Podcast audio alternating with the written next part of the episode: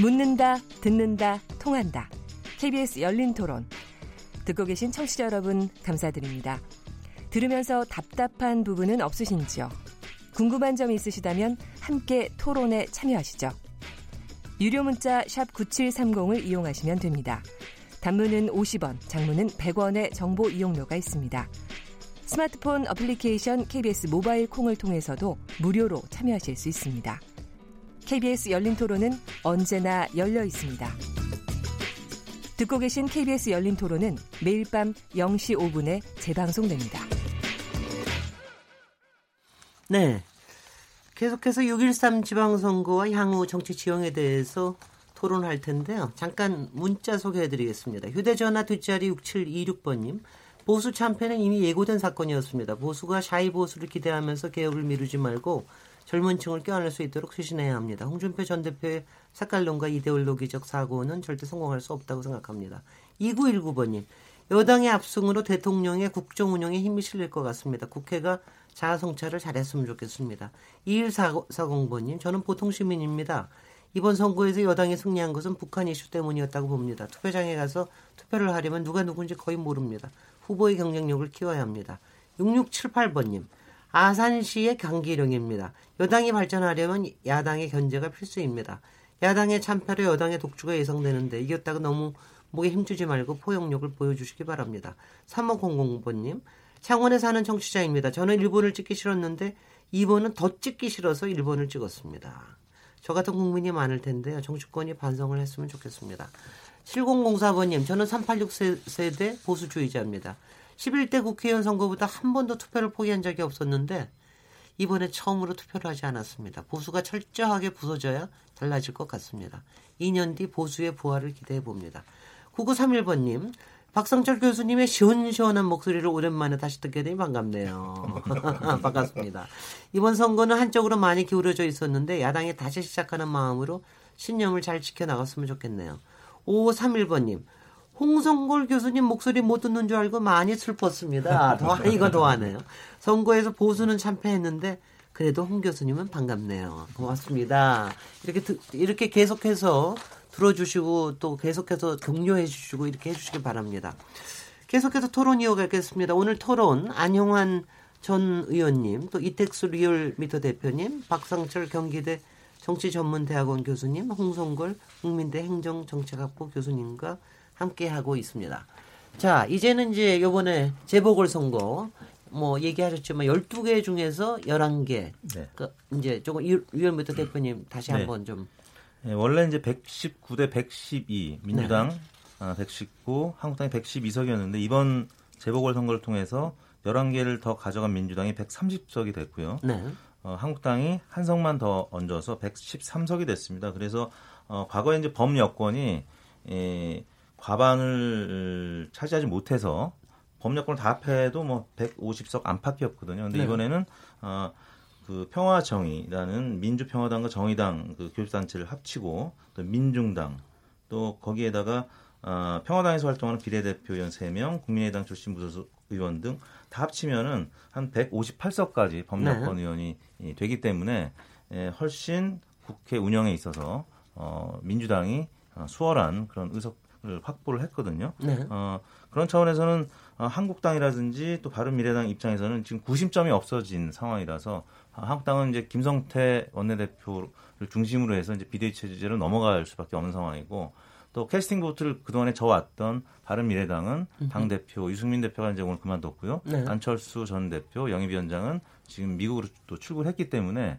에, 이 보수 야당이 이 반대를 할 수 있는 지금 그런 형편이 안 되기 때문에 네. 투쟁력이 굉장히 약화됐고 뭐 그런 차원에서 후반기 국회는 확실히 문재인 정부에 힘을 실어주는 그런 국회로 지금 구성이 됐다 이렇게 평가할 수 있겠습니다. 네. 그 지금 얘기하신 거에 동의하십니까? 저는 이번에는 홍성월 교수님께 먼저, 음, 네. 먼저 얘기를 드리, 네, 드리겠습니다. 뭐, 그 지금 그 그야말로 한 5개 정당 정도로 나눠져 있던 4개 그 원내 교섭 단체입니다만은 그런 구도에서 어, 이번 이제 그 지방선거를 계기로 해서 11석을 보태가지고 네. 상당히 이제 힘을 얻은 건 사실이죠. 네. 그런데 이제 핵심은 사실은 그, 그럼에도 불구하고, 그럼에도 불구하고 만약에 에, 더불어민주당이나 문재인 대통령이 지금까지 해온 방식으로 국회를 만약에 운영을 하신다면 음흠. 앞으로 남은 2년 동안도 매우 힘들 거다. 거의 통과될 수 있는 법률 많지 않을 거다. 왜 그러냐 하면요. 그 잘 아시다시피 그 국회 선진화법에 의해서 60%를 가지고 확보할 수 있어야 이게 빠- 어, fast track으로 해서 법안을 상정할 수가 있어요. 네. 그런데 그 지금 그 바른 미래당하고 뭐 이렇게 참 그 자유 한국당이 참패를 했지만 궤멸 수준에 그럼에도 불구하고 180석을 저지할 수 있는 거는 충분히 갖고 있단 말이에요. 그러니까 이게 그래서 저는 문재인 대통령이 이 오늘 그 이 선거 결과에 대해서 참 그 멘트를 한 것은 굉장히 잘했다라고 생각을 해요. 오만하지 않고 자만하지 않겠다라고 하는 것은 굉장히 중요한 메시지라고 저는 보는데요. 네. 앞으로 더욱 더 낮은 자세로 국회를 운영을 해간다면 그렇다면 어, 자유한국당이나 혹은 바른미래당 쪽에서 보수 세력 쪽에서 에, 합리적인 또 명확한 명분이 없는 반대를 하기가 어려워질 겁니다. 네. 그런데 그게 아니라 지금 저, 지금까지 해왔던 것처럼 마구 밀어붙인다면 그럼 얘기는 전혀 달라져요. 그래서 국회가 여전히 소라운스러울 것이다 이렇게 생각이 들고요. 그래서 에, 분명히 도움이 된 건 사실이지만 그러나 그 기존의 국회 운영 방식에서 벗어나지 못한다면 그걸 죄가 없다라는 거 하나 하고 끝으로 요거 하나 부탁드리고 저 덧붙이고 싶어요. 제가 가끔 그 하고 싶은 얘기가 있는데 뭐 방송할 기회도 없고 그러면은 블로그에다가 이렇게 써요. 네. 근데 그 중에 하나가 제목이 문재인을 배우라라고 하는 것을 수다 몇 개월 전에 벌써 한 6개월쯤 된 것 같아 써 써놨어요. 네. 보수 정당 쪽에서 아무도 보는 사람이 없어요. 그때 만약에 그거 저, 저, 제가 얘기한 그 충고대로 문재인을 배웠으면 이번 선거 이렇게 됐겠습니까? 저는 참 안타깝다고 생각이 듭니다. 그, 그 말씀을 또 조금 이따가 조금 더 네. 듣기, 듣기로 하고요. 그런데 지금 한편에서 뭐 130쪽에서 됐지만은 그 이게 제1당을 오히려 야당 쪽에서 무슨 정, 정치 개편을 해서 그쪽에 제1당을 만들려고 할지도 모른다. 그래서 국회의정을 노릴지도 모른다. 뭐 이런 얘기들도 한편에서 나옵니다. 이런 게 가능해지겠습니까? 박상철 그것은 교수님. 그것은 선거 전에 통했던 정치적 상상력이고 네. 지금 그 이야기하면 좀 비정상으로 들릴 겁니다. 네. 상상이 안 되는 이야기고 선거 전에는 그 얘기가 많이 나- 나왔죠. 나왔죠. 네. 네. 그런데 음, 저는 이런 생각이 들어요. 이번 선거 결과를 놓고 그대로 정치를 하고 그대로 협치를 한다면은 이번 선거 결과를 잊지 못하는 거예요. 이것은 여든 야든 특히 야한테 정계, 정계 개편을 하라. 그리고 2년 후에 2020년 때 어떤 당으로 나올지 사실 지금부터 준비를 해야 되거든요. 그게 저는 야권발 정계 개편은 시작될 수밖에 없다. 자유한국당을 이대로 갑니까? 뭐 이왕구 전 부총리 미안하지만 전, 전 총리 그런 분들이 돌아가면서 맡으면요. 자유한국당이 급격한 확실한 유권자 원하는 변화를 못 해요. 그분들이 관리를 해버리면 우리가 오염된 땅이 있으면 그 오염이 심할수록 많이 파내야 되잖아요. 건강한 보수의 흙을 만나려면 그렇게까지 변화를 줘야 된다. 그런데 그렇게 갈 수밖에 없는 게 그래서 일단 홍준표 대- 대표가 떠나지 않습니까? 뭔가 변화를 새롭게 야당을 만들어야 된다. 그런데 자유한국당이 땅은 좋습니다. 거기다가 새로 재건축 리모델링 재건축하면 좋은 야당은 저는 나올 수 있다고 봐요. 그러면 바른미래당에 가 있는 소위 유승민 계열이라고 합니까? 뭐 그런 사람들이 들어오고 싶은 또 명분이 저는 생길 수밖에 없다고 봅니다. 그럼 바른미래당은 지금 소프트웨어만 있지 그 하드웨어가 없기 때문에 언제든지 쉽게 헤어질 수가 있거든요. 그러면 야권은 이 정상적으로 간다면 야권발 정계 개편은 불가피하다. 그러면 그게 옴싹 가는 게 아니라 일부분 이제 범 여권으로 올 수밖에 없는. 그런데 또 범 여권이 지금부터 또 정치적인 또 이 소용돌이가 시작됩니다. 즉 당 대표 선거에 들어가거든요. 그렇죠. 누가 되냐. 그러면 이 현상을 지금까지는 어떤 사람도 안 받아들이겠다라는 것이 월- 원칙이었지만은 지금 그 말을 했을 때 과연 동의를 할까요? 이런 여러 가지 논리가 있다 보면 여권 내에서도 정계 개편을 그 연동해서 받아들일 수밖에 없는 그래서 저는 현재 그 130석 대몇 대 몇으로 읽는 그런 계산법보다는 조만간에 바로 정계 개편이 시작된다. 그것이 야권발 정계 개편인데 그게 바로 여당에서 받아들일 수밖에 없는 그래서 그런 정치 변화가 저는 빨리 시작된다고 저는 생각합니다. 지금 청취자들께서는 바로 다 알아들으시나요? 지금 말씀하신 거 다 알아들으시죠? 알아들으실 것 같아요. 네. 수준이 높. 근데 알아들 굉장히 수준이 높으시니까 아니, 아니, 다 알아들으실 나름 겁니다. 쉽게 설명 안 했어요. 아니요, 아니요. 왜- 왜냐하면은, 아니, 그렇게 해서, 그럼 이왕이면 더 쉽게 얘기하자면 숫자까지 해가지고서 어. 어. 느 쪽에서 어디로 오고, 이렇게, 이렇게까지. 아, 안녕한 의원님. 네. 네. 안녕한 의원님, 여기서 한번, 뭐, 여러 가지 상상력을 발휘하시고, 그리고 뭐 상당히 시나리오도 많이 쓰시고 계실 거 아니겠습니까? 일 단 이번 그 재보궐선거에서 12석 가운데 11석을 했던 건 상당히 의미가 있다고 봅니다. 네. 왜냐하면 오히려 지방선거에서의 승리보다도 정치적인 저는 의미가 더 있다고 보거든요. 사실 음. 지방 권력은 지방 권력일 뿐입니다. 사실 국정 운영에 큰 영향 미치지 못합니다. 네. 예를 들어서 과거 뭐 DJ 시절이라든지 노무현 대통령 시절에 오세훈 시, 이명박 시장이 뭐 야당 시장이 있었다 해서 국정 운영 별 문제 없었습니다. 솔직히 또 마찬가지로 박근혜 대통령 시절에 박원순 시장이 있었다 해서 국정 운영 문제 없었습니다. 네. 국정 결국은 국회 의회 권력입니다. 근데 의회 권력에서 어찌 됐든 지금 뭐 이제 숫자 계산법이 따라 다르겠습니다만 현재 범여당 성향의 의원들로 한다면 156명 정도 된다고 그럽니다. 네. 그럼 이제 과반수를 넘긴 거죠. 그러나 만약에 이번 선거에서 재보궐선거 11석 얻지 못하고 음. 뭐 서너 석이 그쳤다면 150석 과반을 못 넘기는 것이죠. 네. 그렇기 때문에 어찌됐든 범 여당 성향의 의원들을 수가 과반을 넘길 수 있도록 네. 이번 재보궐선거가 도왔다고 한다는 굉장히 정치적으로 의미가 있는 것이죠. 네. 의회 권력을 이제 장악을 하게 된 겁니다. 물론 아까 교수님 말씀해 주신 것처럼 국회 선진화법 이게 있습니다만은 각종 무슨 장관 임명이라도 할 때 굉장히 과반이 필요하기 때문에 네. 그건 상당히 의미가 있다고 보는 거고요. 이러기 때문에 이제 의회 권력이 한쪽으로 쏠리게 되면은 국회가 재편될 가능성이 굉장히 높아집니다. 그렇습니다. 그리고 이제 지금 지방선거 전에는 말만 무성하지만 내년에 총선을 앞두고 본다면은 많은 의원들이 본인들의 이해관계, 본인들의 살 길을 모색하게 되는 겁니다. 네. 그렇다면 뭐 아무리 외부에서 잡아끄는 힘이 있다 하더라도 본인들의 이해관계에 의한 힘에 쏠려 갈 수가 있거든요. 네. 특히 이제 뭐 방금 시나리오 말씀해 주셨지만은 당장 한국당 발 정계 개편이 일단 가능성이 제일 높습니다. 네. 어찌됐든 한국당은 뭐 내분이든 뭐든지 간에 개혁의 정도를 놓고 이제 일단은 내부, 각종 내부의 소리가 다양한 소리가 나오겠죠. 네. 사실 이제 개혁이라면 아까 우리 박상철 부총장님께서 오염이 됐다. 그럼 이제 이런 이야기 나올 겁니다. 이 집이 첫 번째는 아파트가 노후하다. 뭐 살지 못할 정도다 하면은 리모델링 하자고 하자, 그러죠. 뭐 이렇게 자, 네. 하겠죠. 리모델링. 그다음에 이제 재건축을 하자고 그럽니다. 네. 그런데 이제 아파트가 아니라 이- 이- 그 지역일 때 다 밀어버리고 재개발하자는 이야기 나올 수 있습니다. 네. 그런데 재개발하려고 하는데 이 터가 너무 이제는 낡았어. 터가 기가 안 좋아. 신도시로 그럼 옮겨가야 되는 겁니다. 구도시면서 신도시로. 음, 이런 이야기가 나올 수 있는 겁니다. 이 단계를 놓고 논란이 많이 벌어질 겁니다.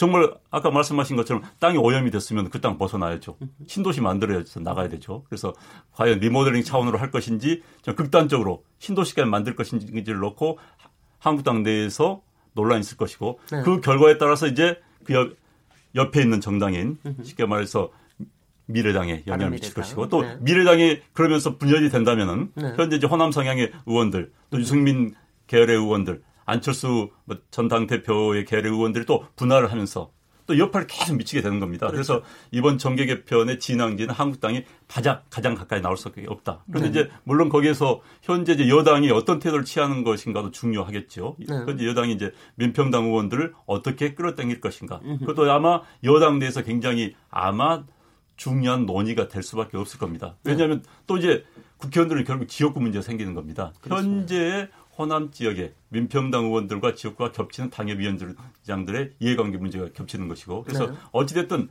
정계 개편 문제는 올 하반기부터 시작해서 내년에 전내년에 총선이 있기 때문에 급속히 클 수밖에 없고 그 진앙지는 한국당이고 한국당의 변화의 모습에 따라서 그 정계 개편의 규모, 사이즈가 결정이 된다 이렇게 보여집니다. 네, 저도 정계 개편의. 네. 그 스케줄과 관련해서는 안 의원님의 의견과 이제 같은 입장인데요. 네. 일단은 한국당에서 먼저 어, 전당대회 그러니까 비대위를 거쳐서 전당대회가 치러질 때 예, 어떤 주자들이 나오느냐 그 주자들은 여러 가지 공약 중에서 바른 미래당에서 한국당 출신 의원들과 이 당을 어, 흡수하거나 아니면 당대당 통합하는 어, 공약들을 내세울 겁니다. 그래서 네. 어, 뭐 올드보이긴 하지만 당장 그 뭐 선거 출마하는 음, 상황이 아니고 당 위 차원에서 관리하는 차원이기 때문에 뭐 이완구 전 총리라든지 아니면 정호택 전 원내대표라든지 어, 그런 분들이 나와서 좋은 방안을 제시하면 어, 한국당을 중심으로 해서 바른미래당에 이제 구심력으로 작용을 하고 바른미래당은 국민의당과 지금 바, 바른정당 출신들이 워낙 그 공천 과정에서 사실 뭐 먹을 것도 없었던 난파선이었는데 그 송파하고 이제 노원 공천 과정에서 너무나 심한 갈등을 겪었기 때문에. 에, 바른미래당의 뭐 가령 진수희 전 어, 서울시당 위원장은 그만두지 않았습니까? 그래서 네. 어, 제가 봤을 때는 사실상 바른미래당은 이미 깨져 있는 정당이라고 보, 고 있고요. 어, 한국당에서 전당대회 과정에서 당권자들이 어떤 제안을 하느냐에 따라서 그 형식과 스케줄은 조절이 될 수 있다고 봅니다. 네.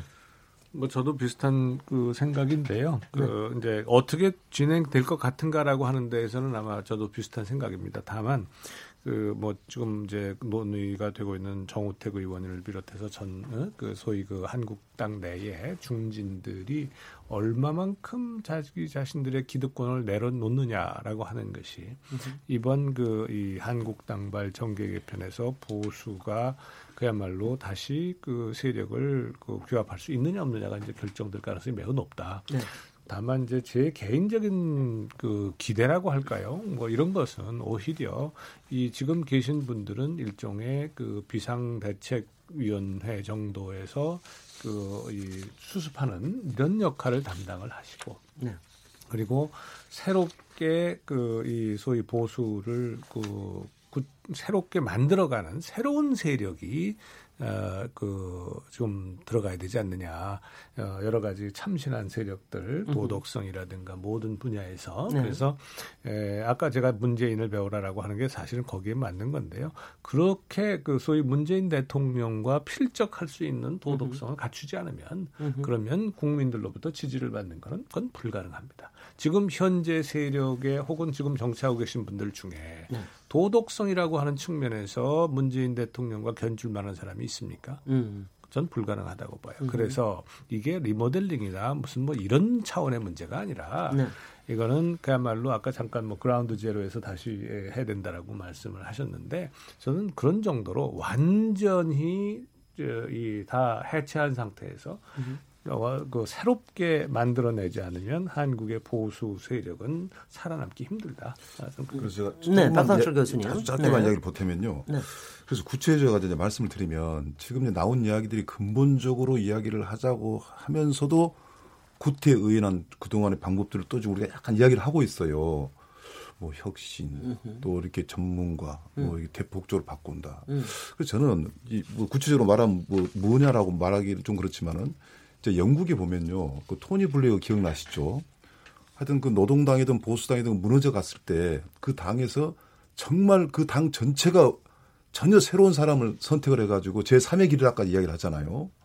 저는 자유한국당이 그런 식의 그 이 변화를 했을 때 저는 기회가 저는 생길 수 있다고 보거든요. 그러고 나서도 그런 실험이 몇 년은 저는 걸린다고 봐요. 그러니까 MB 박근혜 대통령 그 10년의 그 세- 세월이 결국은 절대 권력이 10년 이상 넘지 않지 않습니까? 사실 여당도 긴장을 해야 되는데 그, 그 긴장도는 그 야당이 진정으로 뭔가를 찾아가야 되는데 지금 아까 우리 저홍 교수께서 이제 문재인 대통령을 이야기를 해서 제가 이야기를 합니다만은 뭐 제가 저희 입에서 문재인 대통령이 이야기하면 좀, 좀, 좀 그래서 이야기를 안 했습니다만은 문재인 대통령이 나오기까지를 보면 애초에 정해진 사람이 아니었어요. 뭐 당연히 뭐 노무현 대통령의 무슨 적장자고 뭐 이렇게 쉽게 이야기하는데 문재인 대통령이 가기까지는 상당히 많은 흐름이 있었거든요. 그래서 그 이제 직결이 된 것이고 또 많은 또 경쟁을 했습니다. 뭐 중간에 안철수 전 의원도 나오고 뭐 경쟁이 보통 심하지 않았거든요. 그 길을 각오를 하려면 아주 새로운 그 지도자가 옹립하는 그런 분위기까지 저는 가져야지 정말 그 세력이 바뀐 정도가 아니라 가치 자체가 좀 바뀔 필요가 있다 이렇게 생각합니다. 근데 저기 잠깐만요. 제가 조금 이제 듣고 있다 보니까 그러니까 저, 저는 뭐 아무래도 이제 현실 정치에서 그렇게 오래 있지 않았기 때문에 이 오히려 정치권의 이 어휘들에 대해서 제가 그렇게 익숙하지가 않습니다. 근데 그리고 별로 어떨 때 들을 때는 좀 기분이 좀 안 좋습니다. 그러니까 훨씬 더 시민 입장에서 제가 얘기를 하는데 뭐 옹립이라는 말도 그렇고 무슨 전당대회에서 뭘 저기를 해서 그리고 바, 저기 한국당 자유 자유한국당 발 정계 개편으로 해서 그게 바른미래당에 해주고 하여튼 뭐 이런 게요. 왜냐하면 저는 이제 조금 제가 여쭤보고 싶은 거는 그런 게 현실적으로는 그런 과정들이 이제 일어나겠죠. 일어나겠는데 제가 조금 어색해 보이는 건 이제 곧 일어나올지도 모르지만 이 보수 세력 내에서 지금 말씀하시는 굉장히 심각한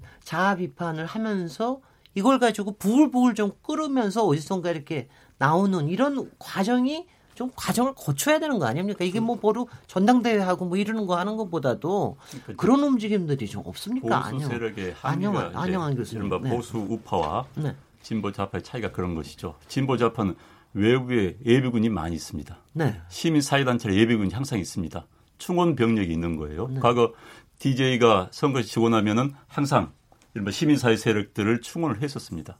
그리고 이제 당을 재건하려면은 시민사회 단체와 힘을 합치면서 음. 이른바 뭐 합당 아닌 합당을 하면서 또 세력을 키우고 변모하는 모습을 보였는데 현재 이제 보수 우파 세력인 데는 시민단체가 그렇게 내세울 만한 또 힘 있는 시민단체가 없다는 게 현실입니다. 네. 네. 그렇기 때문에 지금 이제 그 뭐 일부 뭐 언론이라든지 일부 뭐 지식인들은 과거 진보 좌파에서 했던 방식으로 음. 시민사회 세력과 합친 빅텐트를 이야기를 하기도 해요. 네. 그러나 저는 이제 그게 과연 현실적으로 가능할 것인지 그 정도 인재풀이 충분할 것인지에 대해서는 저 의구심을 가지고 있습니다. 그러나 어찌 됐든지 간에 현재 한국당 내에서 대충 뭐 리모델링 수준으로 이 위기를 넘기게탄다면은 진짜 제가 아까 말로 보수 괴멸이라는 표현을 썼습니다만 괴멸의 위치까지 갈 수도 있다는 생각을 가지고 있습니다. 제가 음. 아까 뭐 리모델링 그다음에 재건축 재개발 했지만은 사실 현재 보수가 현재 보수의 가치가 국민 대다수로부터 외면을 받는다 한다면은 그게 현재 old 도심이다 한다면 신도시를 만들어 갈 수밖에 없는 것이죠. 음. 그리고 이제 보수도 저는 이런 생각을 합니다. 진보의 가치에 대해서 보수 나름의 해석을 하고 받아들일 건 받아들여야 할 그런 단계가 왔습니다. 네네. 이제 상대방이 좋아하는 거기 때문에 난 싫다. 상대방이 좋아하지만 나도 좋아하는 것도 용기거든요. 으흠. 그래서 보수도 그런 용기를 가질 필요가 있다는 거고요. 네. 그리고 이제 아까 말씀드린 것처럼 정말 현재 한국당 현역 의원들이 다 내려놔야 됩니다. 모든 걸 내려놓고 자기들 기득권 내려놓고 외부에서 받아들인 물론 인재풀이 작다더라도 만들어서라도 으흠. 받아들이고 자기들은 일선 물러날 정도 그래서 새로운 도시를 만들지 않는다면 여기서 이 새로운 도시는 아까 말씀드린 것처럼 인재풀뿐만 아니라 가치의 문제도 포함이 되는 겁니다. 네. 현재 한국당을 버티고 있는 가치가 한국당을 지탱하고 있는 가치가 국민들로부터 호응을 받지 못하고 있다. 어느 정도 지금 드러나고 있는 겁니다. 네. 그래서 그마저도 새로 재해석하고 새로운 걸 도입하는 그래서 신도시를 새로 만들면 만들지 않으면 안 된다 이런 생각을 가지고 있습니다. 네. 홍성골 교수님. 예, 그뭐 네. 같은 얘기지만 다르게 말씀을 드리면 이런 거예요. 이제 사람이 손을 다쳤어요. 그러면 이거를 손을 치료할 때 어떻게 보면 어떻게 보면 손가락 하나만 얼른 자르면 될 텐데 이거 아깝다고 생각하고 지지부진하고 있다가 팔이 다 지금 상했어요. 음. 근데 이걸 이걸 갖다가 또그 그 아깝다고 파, 팔을 그러면 과감하게 예컨대 뭐요 요 팔꿈치 밑에라고 하면 팔 위를 턱 잘라내 가지고 음. 과감하게 그 새로 시작을 해야 되는데 그것도 못하고 어, 뭐 엉뚱하다가 그만 지금 전체 몸이 상해 가지고 이제 그, 그 사람이 죽게 생긴 그게 지금 자유한국당의 현실이다 이렇게 네. 봐요. 그러면 지금 아까 그래서 제가 기득권을 내려놔야 된다는 얘기를 여러 차례 말씀을 드렸는데 그저안 의원도 좀 같은 생각이거든요. 네. 지금 계신 분들은요.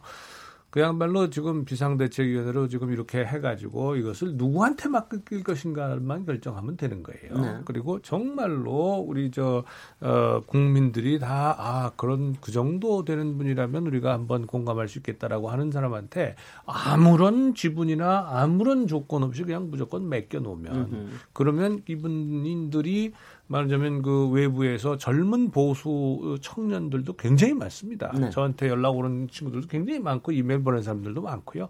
어, 뭐 나이가 젊다 이걸 떠나서 새로운 아주 그 이 신규 보수 세력으로서 정치를 통해 가지고 이 나라를 더 올바른 방향으로 이끌어 가야 되겠다고 생각하는 건전한 사람들이 굉장히 많아요. 네. 그런데 지금 기존에 있는 사람들이 자리를 다 차지하고 있으니까 이게 음. 들어갈 틈이 없었던 거예요. 음. 그러니 다 내려놓고 자리를 비워라. 자꾸 사람 없다는 얘기하지 말고 자리 비우면 그 자리는 반드시 건전하고 상식적인 보수 세력이 채울 수 있습니다. 저는 없다고 생각하지 않아요. 그런데 하여튼 지금 국회 비극이 또 더군다나 자유한국당의 비극이 하여튼 촛불 이전의 국회에다가 또 게다가 상당히 또 숫자가 조금 조금 너무 많다. 좀 스스로 어 여러 가지 몰락이나 이런 거를 느낄 만큼이 아니라 이거 숫자도 110석을 넘고 이래서 그래서 잘 의식을 못 한다. 그리고 자리를 가지고 있을 때는 그 기득권을 내려놓는다는 게 너무나 힘들다. 뭐 이런 얘기를 하는 걸 들었는데 지금 말씀하시는 거 지금 홍성골 교수님이 제안하시는 거를 글쎄요. 어떻게 보수 쪽에서 그거를 받아들일 음. 수 있는 이런 태세가 될 수 있을 거라고 보십니까? 한 번에 이제 경고는 이번 선거를 통해서 준 건데 네. 네, 어떻게 보면 이제 두 번째 경고인 거죠. 작년 이제 대선 대선에 1차 경고가 왔었는데 네. 에, 어떻게 보면 중간 선거가 아닌 음, 집권 1년 만에 문재인 대통령이 고공 행진을 하고 있는 상황에서 네. 어, 당시에 대선에 출마했던 심상정 대표를 빼고는 모두 다 다시 출마해서 네. 혹은 당권을 잡아서 이번 어, 지방선거 때 어, 대결 국면으로 다시 간 거거든요. 네. 어떻게 보면 어, 2차 아, 대선이 된, 된 건데 에, 뭐 형편없이 무너진 거죠. 네. 그래서 어, 어, 한 번에 더 어, 기회를 이제 준 거라고 보고요. 이제 네. 이번 기회를 놓치면은 다음 2020년 총선은 좀 어렵 다고 이제 봐야 되겠죠. 네. 뭐 그런 차원에서는 말씀하신 대로 이제 기득권을 내려놓고 과거 김영삼 전 대통령이 에, 여러 새로운 인재들을 영입했던 어, 적이 있습니다. 뭐 당시에 김문수, 이재 홍준표 등등이 다 그때 이제 영입됐던 어, 인물들인데요. 네. 아예 모르는 분들. 그러니까 지금 보수의 대권자라고 하면은 황교안 전 총리하고 또 요번에 이제 무소속으로 당선된 원희룡 지사 어, 정도입니다. 나머지는 여론조사해 보면 어, 지금 대부분 진보 야권 어, 여권의 인사들이고요. 어, 가령 이재명, 박원순, 네. 이낙연 총리 뭐 이런 분들이 상위권을 차지하고 보수 쪽은 인물들이 없어요. 네. 이제 그나마 지지율이 조금 나오시는 분들이 황교안, 원희룡 뭐 이런 분들인데 새로운 인물들이 영입이 되어야 된다는 거죠. 뭐 축구로 얘기하면 스쿼드라고 얘기하는데 음흠. 그런 스쿼드가 좀 어느 정도 충분해져야 네. 음. 이 인재풀이 좀 어, 많아져야 이제 뽑을 수 있는 선택지가 음, 많아지는 거죠. 저는 예. 네, 박탄초 예, 교수님. 예, 저는 음. 예를 들어서 뭐 이완구 총리, 황교안 그런 분들이 과연 그 구세주가 될 수 있을까? 저는 아니라고 봐요. 인사청문회에도 통과 못할 뻔한 사람들이라는 생각을 하거든요. 진짜 자유한국당을 구하려면 이론은 나와 있어요. 그이 바른 미래당 이거 한번 실천해봤거든요. 지금 자유한국당의 보수 갖고는 안 된다. 그래서 좀 중도이면서 개혁적인 보수로 그 유승민과 안철수가 합쳐가지고 새로운 보수층을 만들어서 완전히 자유한국당을 지방선거를 계기로 해서 뒤바꿔 놓자. 주, 보수의 중심이 되자. 야, 제1야당의 위치로 가자. 의석수는 작아도. 그걸 했는데 현실적으로 벽에 부딪혀 버렸어요. 네. 그러면 지금 여기서 나온 이야기들은 뭐냐면 한 번의 기회를 더 준 거다? 저는 안, 그렇, 안 그렇습니다. 완전하게 딱 심판을 했다고 저는 봐요. 그럼 이 상태에서는 어떤 그 수습을 지금 할 사람이 없지 않습니까? 방법이 당은 당규는 안 나와 있을 거예요. 이랬을 때 자연스럽게 이렇게 폭 망했으면 그래 그러면 시민 토론을 한다든가 음. 소위 자유 뭐 자유 어, 한국당을 지지 않은 사람까지 포함해 가지고 그런 식의 모임이 어딘가 시작되면 이게 뭔가 일이 잘 풀리려면요 그것이 하나의 흐름으로 저는 갈 수가 있다고 봐요. 음. 그렇기 때문에 현재 우리가 갖고 있는 기존의 방법 가지고는 자유한국당을 어떤 뭐 이게 팁을 준다는 건 굉장히 불가능할 것 같고 그래서 좀 그래서 이제 막연하게 근본적으로 해야 된다 이런 얘기 하는 겁니다. 아니 근데 같은 얘기예요. 네. 아니 근데 같은 얘기인데. 네, 그런데 이제 자유한국당 내에서도 네. 당장 당직자들부터 방금 우리가 이야기한 이야기가 다 거론이 되는 걸로 알고 있습니다. 네. 현재 네. 자유한국당 내에서도 뭐 전부 다 안정하고 있는 사람들만 있는 건 아니죠. 네. 그런데 이제 현재 그 당권 투쟁을 하면서 기득권 세력의 고착화 이것을 걱정하는 것이죠. 네, 네. 잘 어, 자유한국당 내에서도 지금 걱정한 분들 있는 걸로 알고 있습니다. 근데 그들의 목소리가 이제 더 커지기를 바라는 것이죠. 음, 음. 왜냐하면은 결국 이제 새로운 그러니까 계획을 신도시를 만든다. 뭐 이런 새로운 계획이 없는 상태에서 일단 장기적인 목표가 없는 상태에서 일단 수습으로 들어간다면 리모델링도 못하고 끝날 가능성이 매우 높은 것이죠. 그래서 네. 네. 저, 저, 아니, 저는 제가 이럴 때 이제 사회 뭐 아까 박상철 교수님이 저 저를 놀리시던데 아, 진행 안 하고 분명히 또 패널로 나와서 얘기할 거다 뭐 이런 얘기를 하시던데 제가 자, 그러니까 잠깐만 얘기하면 저도 요새 이제 이, 이 열린 토론을 하는 게 보수 재건의 한 좀 역할을 하기 위해서 계속해서 토론한다 뭐 이런 얘기도 하, 하는데요. 그러니까 이런 거가 좀 다른 것 같아요. 인식의 차이가.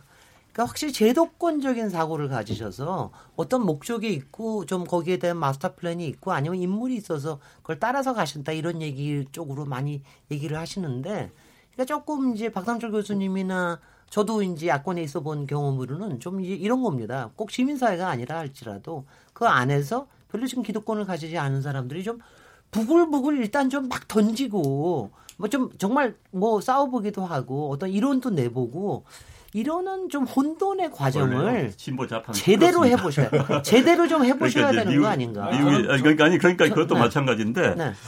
이제 그 보수의 한계일 수도 있는 거고 그건 분명히 있어요. 아니 왜 뭐- 토론을 안 하세요? 아니 그러니까 원래 시끄러운 게 진보 좌파 시끄럽습니다. 아니, 사회자 아니, 본래 본래 아니 본래요 저기 미국서도 어? 네. shy Republican 예? shy, shy Tory라고 그럽니다 영국에서도 원래 이제 음, 근데 꼭 보수가 조용해요 기본적으로 뭐 전 세계 어디나 정치 성향 비슷합니다. 네.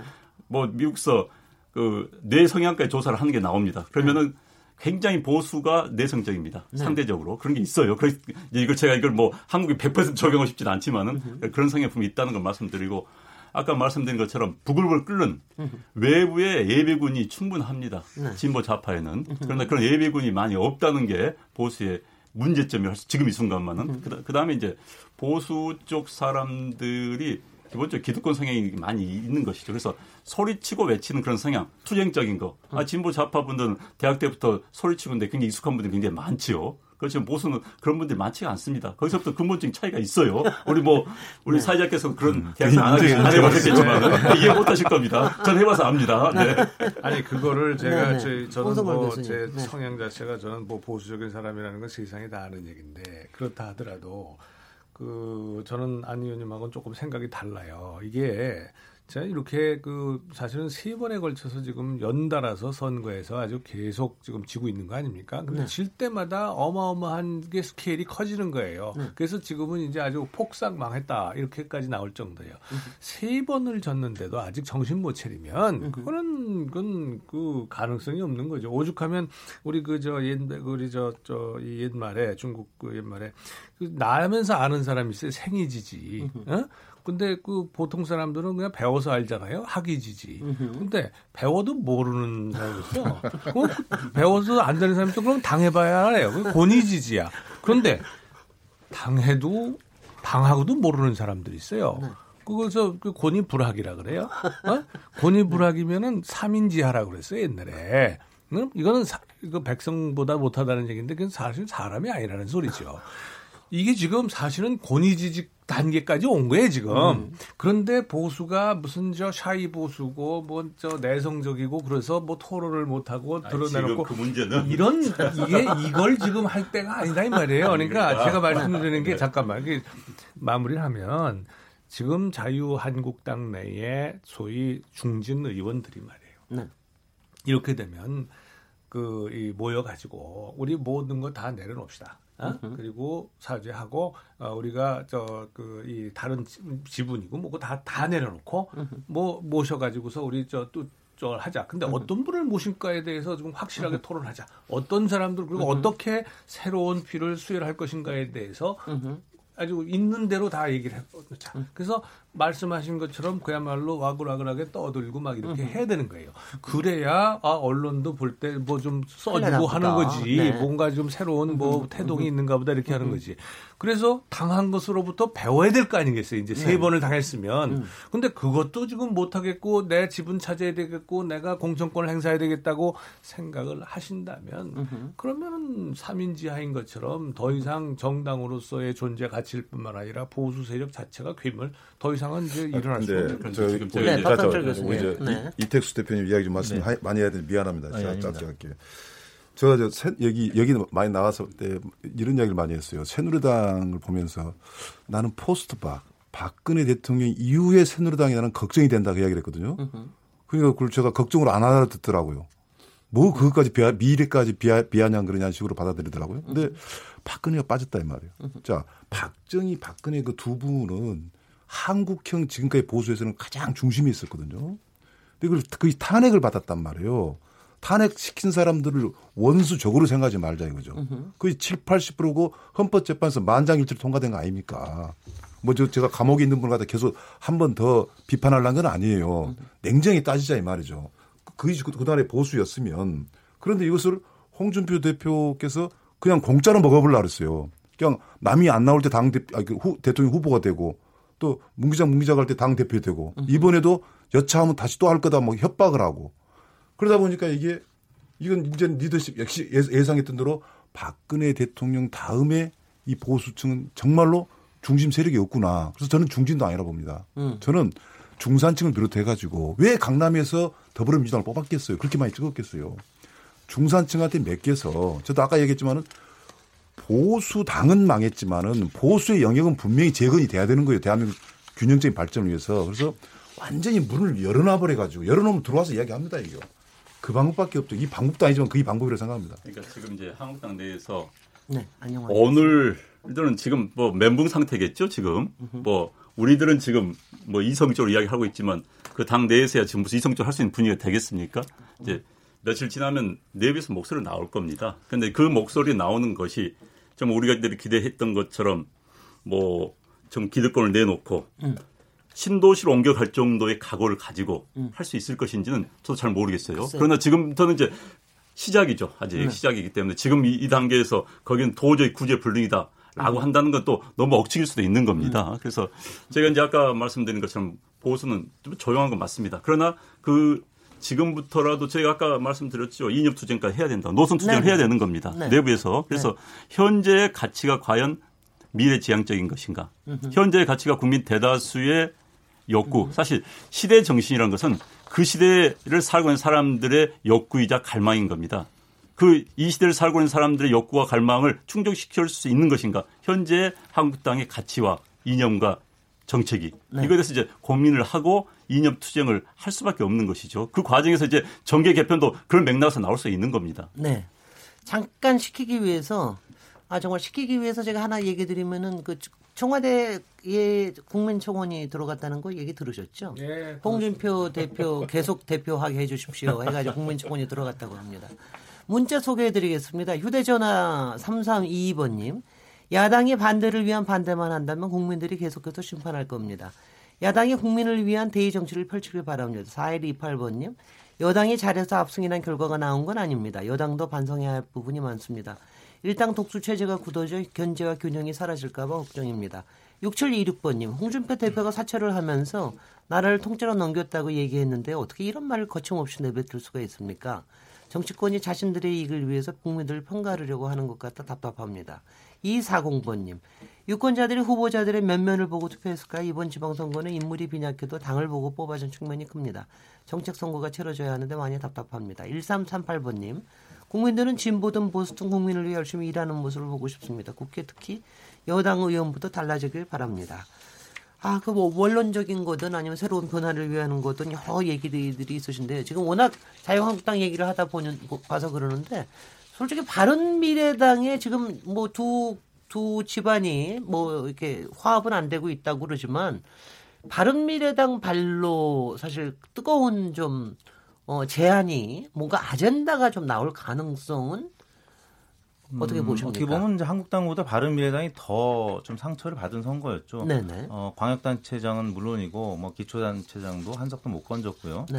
어, 뭐 그러다 보니까 또 광역 비례대표 투표에서도 네. 정의당에 뒤처진 4등으로 나타났습니다. 그렇습니다. 예, 그래서 어떻게 보면 바른미래당은 한국당보다 더큰 음, 사형 선고를 받은 게 아니냐라는 평가가 있고요. 네. 어, 지금 두 구심점이 한 명 물러났고 한 명 미국으로 이제 갔다고 아까 말씀을 드렸는데 네. 일단 어, 중도의 정치의 실험은 실패했다라고 봐야 될 것 같고요. 양당 체제로 어, 지금 음, 새로운 정계 개편이 이루어질 것이다라고 많은 국민들은 보고 있고 그렇게 또 기대를 하고 있는 것 같습니다. 네. 그렇다면 보수의 가치를 어떻게 에, 어, 새로 정립할 것이냐.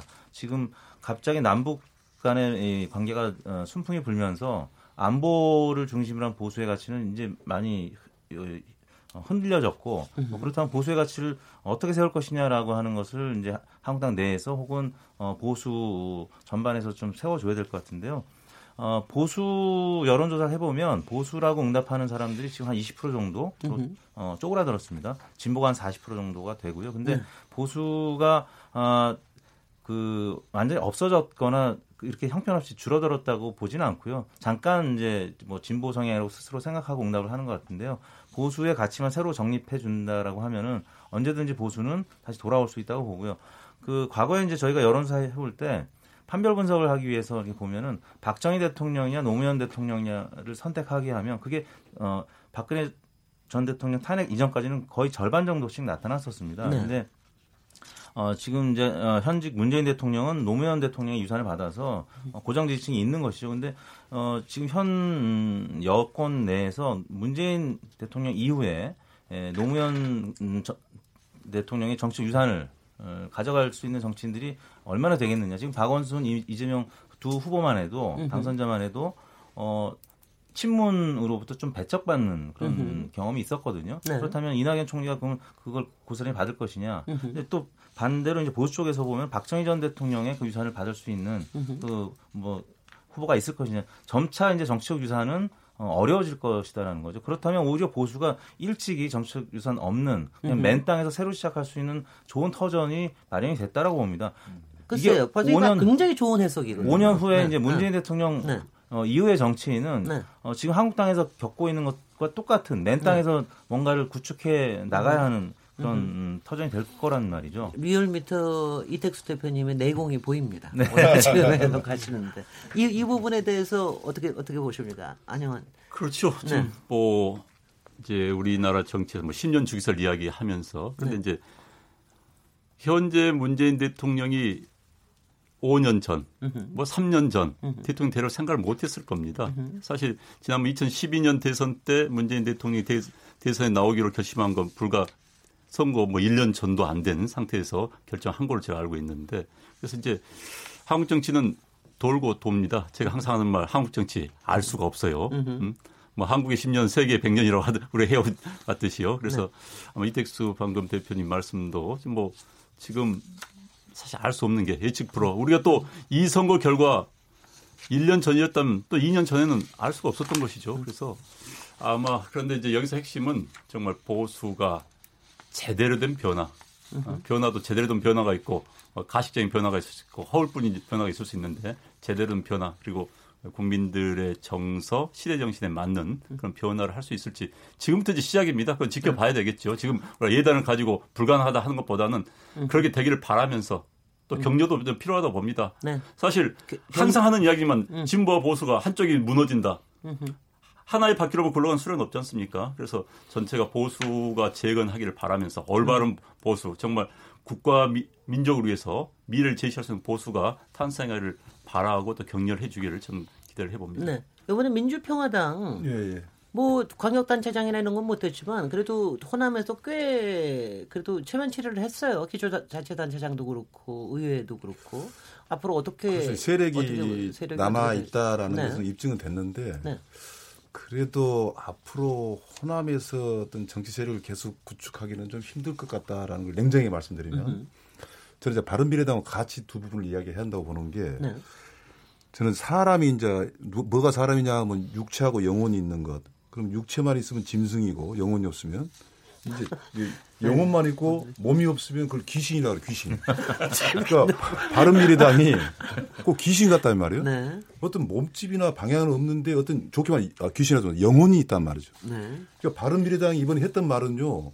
보수가 가야 될 가치나 이념으로서는 괜찮아요. 네. 개, 개혁적인 보수해야 되고 그다음에 안보만 그 보수지 나머지는 굉장히 진보적으로 나가야 된다라는 것. 또 재벌 문제도 해체해야 된다. 이런 것들은 굉장히 중요한 가치인데 이것이 정신으로만 있기 때문에 그걸 밀고 갈 힘이 없단 말이에요. 근데 이번에 선거 때 그게 나올 줄 알았거든요. 근데 완전히 이건 뭐 자유한국당은 더 힘들어져 버렸다. 그러면 그래서 난 남는 건 정신이다. 그럼 바른미래당의 그 이념을 한번 옮겨보는 걸로 자유한국당하고 저는 현실적인 타협을 이야기한 겁니다. 그것은 단 정상적인 기구로서는 안 된다. 그 비정상이 나와야 되겠는데 아까 우리 이택수 대, 대표께서 참 말씀 잘해준 것 같아요. 아주 맨땅 만들어 줬으니까 더 쉬울 수도 있다라는 거고 민주평화당은요. 저 바른미래당에 비하면은 몸 몸집은 있어요. 근데 저, 정신이 없는 것 같아요. 그러다 보니까 이 광야에 나와 있는 그래서 네. 정치적인 방향을 저는 잡아야 된다. 네. 그러면 민주평화당만이 평화를 독점하는 건 아니지 않습니까? 네. 그러면 솔직하게 호남의 땅에서 정치를 할 때 과연 어떤 것이 호남 호남민이 원한 건가? 네. 호남 사람 어떻게 보면 민주주의 가장 첨단에 있는 사람 중에 하나거든요. 거기에 맞추려면 과연 더불어민주당은 어떻게 할 것이냐. 그야말로 기득권 버리고 같이 한번 2년 후에 한번 시작하고 한번 합쳐볼까? 뭐 이런 게 하나 방법일 것 같아요. 네. 제가 그냥 마지막으로 하나 더 여쭤보면은 지금 뭐 정신과 육체와 뭐 이런 거 다 얘기하셨어. 지금 요번에 그 정당 저기 투표를 3위 한 정의당 정의당은 정말 기계는 대단합니다. 지금 이제 2년 뒤에 그 저기 제1야당이 되겠다는 거 아닙니까? 네. 야당은 자기네들밖에 없다. 네. 아니 정말 혹시 그럴 시나리오도 가능한 겁니까? 그러니까 보수가 지금 얘기하는 보수라는 게 완전히 그냥 말랑말랑하게 돼- 돼- 돼 버리고 네. 그리고 오히려 지금의 민주당, 지금의 더불어민주당 여기가 오히려 보수적인 가치나 네. 이렇게 되고 그쪽이 제1야당, 저 진보당 네. 이렇게 될 가능성도 없지 않아 있는 겁니까? 네, 보수의 괴멸 이 신호탄을 통해서 네. 어, 정의당이 또 굳건하게 진보의 자리를 지켰고 네. 3위로 어, 정당 비례대표 득표를 했기 때문에 네. 어, 민주당도 사실은 음, 아직까지는 진보 정당이라고 많은 분들이 분류하지만 사실은 보수적인 어, 정치인들이 굉장히 많고 네. 그래서 어, 보수가 이번에 다시 재편하는 과정에서 네. 보수와 진보 이념이 새로 정립이 된다면 민주당이 어떻게 보면 이제 보수 중도 보수 쪽으로 어, 좀 어, 포지셔닝이 바뀔 수가 있다라고 보고요. 네. 그런 차원에서 정의당이 굉장히 큰 역할을 했다고 봅니다. 네, 네. 이번 정당 광역 비례대표에서 9% 그러니까 원래 목표를 한 10% 이상 잡았는데 9%는 굉장히 득표 많이 한 거거든요. 네. 어, 그런 차원에서 2020년에도 만약에 이런 어, 식의 성장을 한다라고 하면은 어, 비례대표 이상 많이 가져갈 수 있고요. 음. 어, 건전한 진보 또 형성이 될 수 있겠죠. 과거에 네. 통합진보당 사태 때문에 많이 이제 국민들이 어, 걱정을 했었는데 정의당은 이번에 유일하게 에, 작년 대선 후보였던 심상정 대표가 직접 전면에 나서지 않고 그냥 어, 뒤에서 도와줬죠. 뭐 음. 그런 차원에서 어, 어, 좀 자유로웠던 그리고 평가가 좀 좋게 나왔던 정당인 것 같습니다. 네. 그러니까 여러 시나리오가 있을 수 있는 겁니다. 그죠? 안녕한 교- 교수님. 네. 굉장히 여러 방금- 시나리오를 가지고 얘기를 저기를 하도록 하고요. 우리 이제 어, 오늘 토론을 하- 마치면서 각기 한 1분 정도씩 앞, 앞으로의 향후의 정치 지형에 대해서 기대하시는 바, 그러니까 한- 아니면 각오 한마디씩 하시면서 어, 클로징 하겠습니다. 안녕한 교수님부터 먼저 하시겠습니까? 네, 뭐 앞서 말씀드린 게 이제 뭐 반복이고 정리가 되겠습니다만은 역시 정치 새는 한쪽 날개는 날 수가 없고 한쪽 날개만 있다면 추락하는 거 아니겠습니까? 네. 그 새가 제대로 날기 위해서는 두 개의 날개가 필요하듯이 현재 오른쪽 날개가 굉장히 상처를 크게 입었습니다.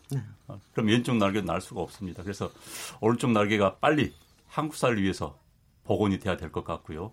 특히 현 정부에 저는 그런 이야기를 하고 싶습니다. 정말 이제 껴안고 승자의 모습을 승자의 관용을 보여줘야 되는 겁니다. 어, 더 탕평하고 더 화합하고 그래서 국가 전체 문재인 대통령은 현재 여당 지지자들의 대통령이 아닙니다. 대한민국 전체 대통령입니다. 그래서 피해자를 안고 갈 수 있는 강한 관용, 화합의 정신을 좀 보여주기를 바라고요. 현재 여당도 마찬가지입니다. 어, 그래야만이 대한민국이 발전합니다. 견제가 없는 권력은 부패할 수 있습니다. 견제가 없는 권력은 오만해집니다. 그건 막아야 됩니다. 네. 네, 보수의. 에, 그 어, 핵심이라고 할 수 있는 구민 시장이 이제 바뀌었고요. 네. 뭐그 과정에서 보여주는 이 민심이 천심이라는 과정을 제가 이제 보면서 어, 홍준표 대표한테 한 달 전에 제가 만약에 조언할 수 있었다면 어, 여론조사가 나왔을 때 여론 조작이라고 하지 말고 아 겸허하게 이, 이 결과를 받아들이고 어, 낮은 자세로 임하겠습니다라고 큰 절을 한 달 전부터만 했었어도 어, 많은 단체장, 기초단체장, 광역단체장, 기초의원들 어, 살릴 수 있었다고 봅니다. 그 부분 네. 좀 아쉽고요. 민심은 천심이다 좀 어, 새겼으면 좋겠습니다. 네. 네, 홍성훈 뭐 교수님. 위기가 기회라는 것은 공감을 하고요. 어, 세상이 바뀌면 거기에 적응을 해야 되는데 그 오만한 그런 정치 세력으로 나오면 결국은 국민들에 의해서 이렇게 버림을 받게 된다라고 하는 교훈을 좀 그 완벽하게 좀 가졌으면 좋겠고요. 네. 아까 말씀드린 것처럼 이 우리 보수적 유권자들은 여전히 국민의 30% 이상 존재합니다. 네. 그런데 이분들이 던질 데가 없어요 표를. 그러니 보수 세력은 그릇을 비워서 어, 새로운 그 보수로 태어날 수 있도록 해주는 것이 지금 현재 정치인들의 도리다 이렇게 네. 생각합니다. 네. 네, 교수님. 예, 저는 뭐 여당이 잘하는 것도 중요하지만 또 영, 여당이 너무 잘하면 또 독재가 될 수가 있어요.